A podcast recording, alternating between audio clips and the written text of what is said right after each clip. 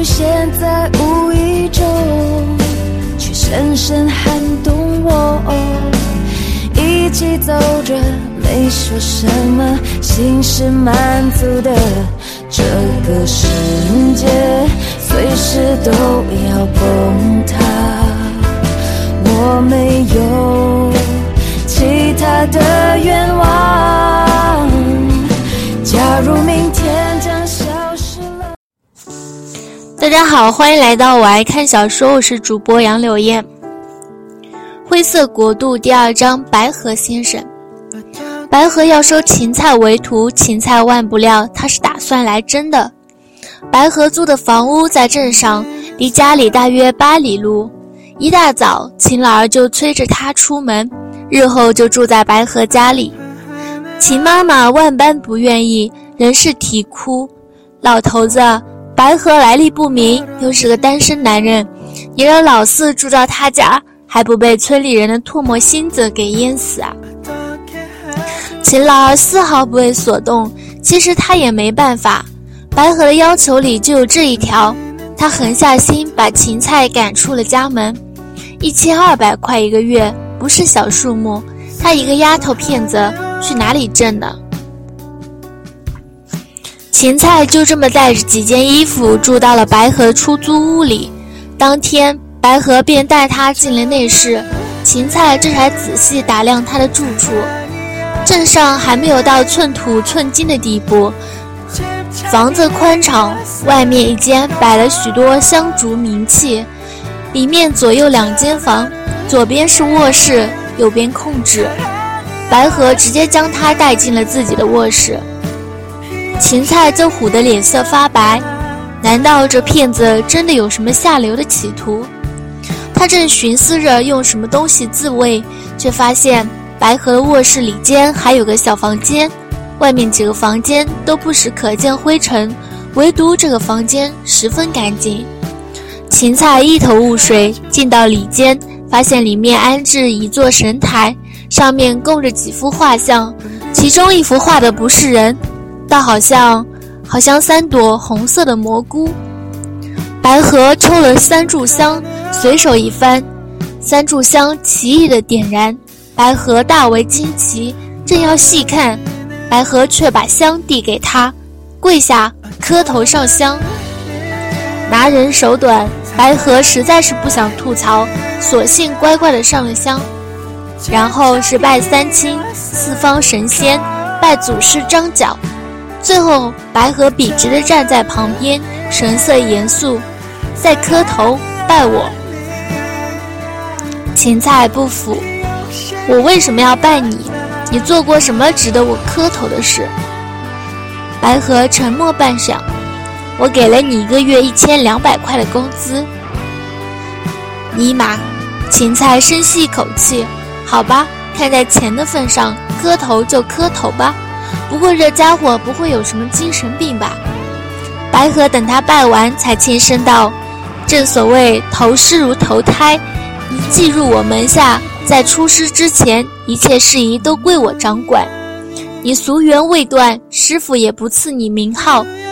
他的目光看向神台后面的画像，忽而又道：“这是无门祖师。”芹菜实在是不想笑场，真的，但他还是捂着肚子直不起腰。白河，你昏头啦？拜三朵蘑菇。白河嘴角抽搐，闭嘴，这是老。红军老祖不得无礼，芹菜跪在蒲团上，笑得东倒西歪。什么红军黑军，这分明就是三朵蘑菇。白河却依旧严肃。无道之初，称前三百年徒教师，后三百年师教徒。初入无道的先辈们并不知道如何悟道。见三军生气旺盛，乃拜其为师，日日奉而悟道。今三百年潜心修行，红军得悟天道，方才教化弟子。他说的严肃，芹菜也收起笑意，不是相信，是怕挨揍。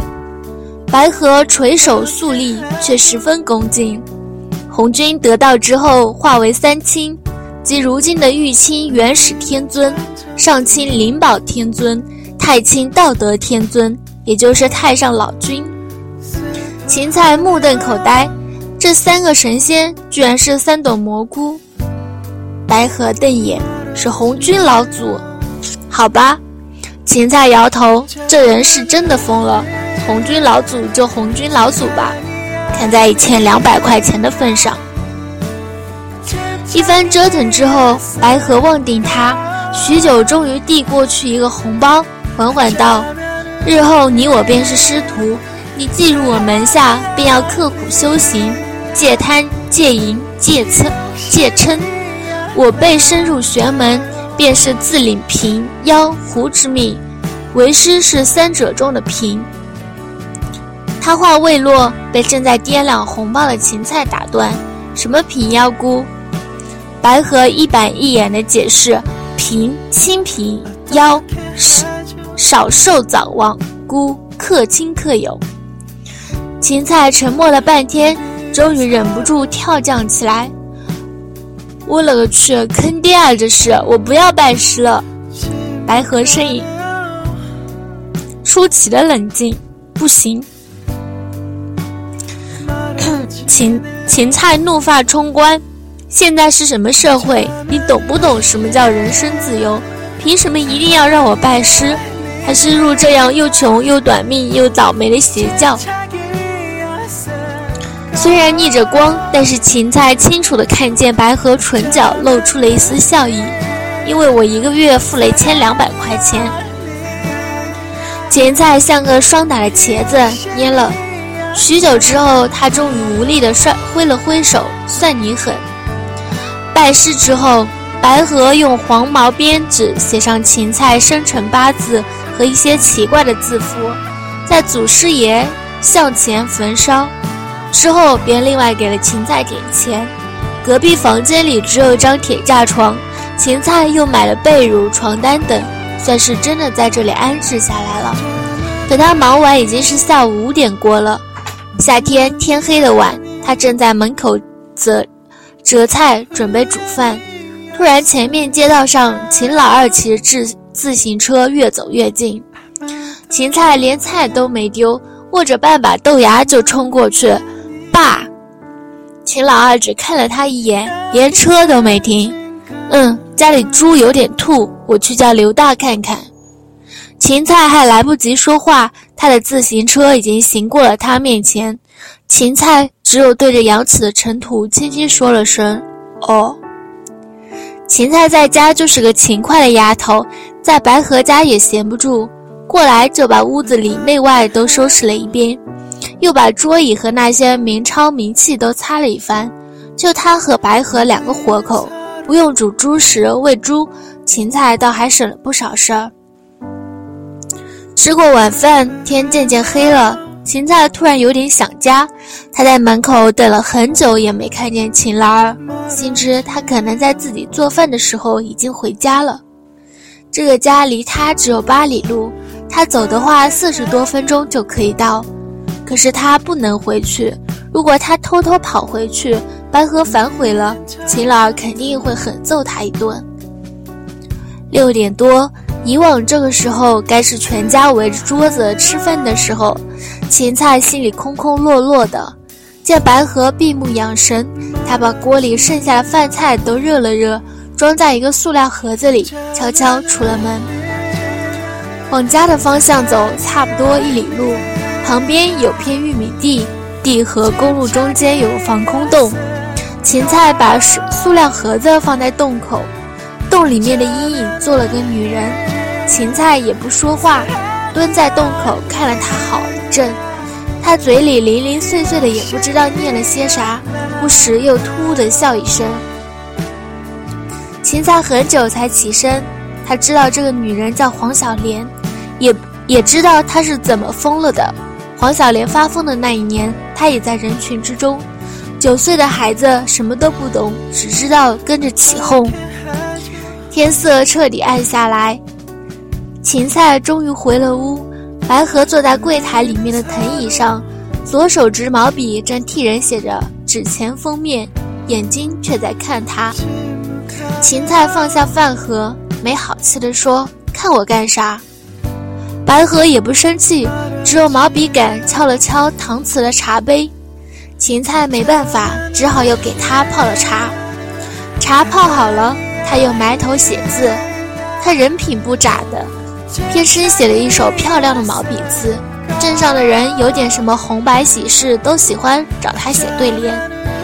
他示意芹菜在柜台外面的凳子上坐下来，写好一封纸钱，才不紧不慢地问：“你如何知道邱家老太爷的坟会死五个人？”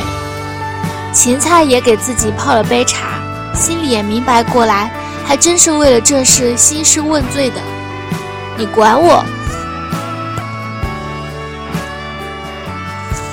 白河神色严肃起来，说：“芹菜也学他的模样，用杯盖抚开茶叶浮梗，做梦梦见的，你管得着吗？”白河也并不惊讶，只是搁了笔，又又喝了口茶，抬道：“才道，讲讲你的梦。”芹菜便开始讲他的梦，白河越听神色越温和，他似乎挺高兴的。其实世界分阴阳两面。两界之间只隔薄薄的一层，这两个世界原本是平行的时空，也就是会说有两个一模一样的人，明白吗？芹菜挠头，这是要改成科幻吗？又不紧不慢继续道：这两个时空的人大多抵背而存在，阴面的时间比阳面快，所有的事都是阴面已经发生，然后阳面才会跟着发生。而有的人同一面的自己中间这一层间隔比较薄，所以能敏锐地感应到一些将要发生的事。大多数人同一面的自己隔得厚，而且精神凝聚程度不够，渐渐地完全失去了这种能力。芹菜总算有点明白了，你是说，在我背后还有一个自己？他往自己身后看了看，心里也有点发毛。白河微笑。其实邱家老太爷的坟地没有问题，只是出殡时间和死亡时间犯冲，形成了梅花煞。花有五瓣，转到一半死一个人。坟堆成圆形之后去了花瓣，转不到也就不死人了，也就化解了煞气。芹菜撇嘴，吹吧。你既然知道，干嘛不帮忙吗？事后诸葛亮。白河又拿起笔。蘸了墨，接着写字。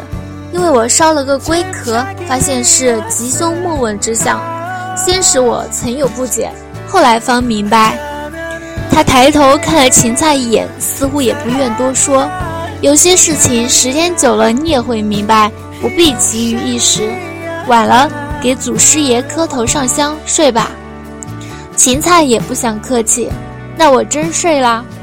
白河头也没抬，嗯。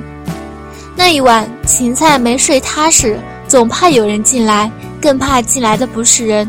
辗转反侧了一晚上，半点动静没有，一直到窗外天色发白，芹菜终于睡着了。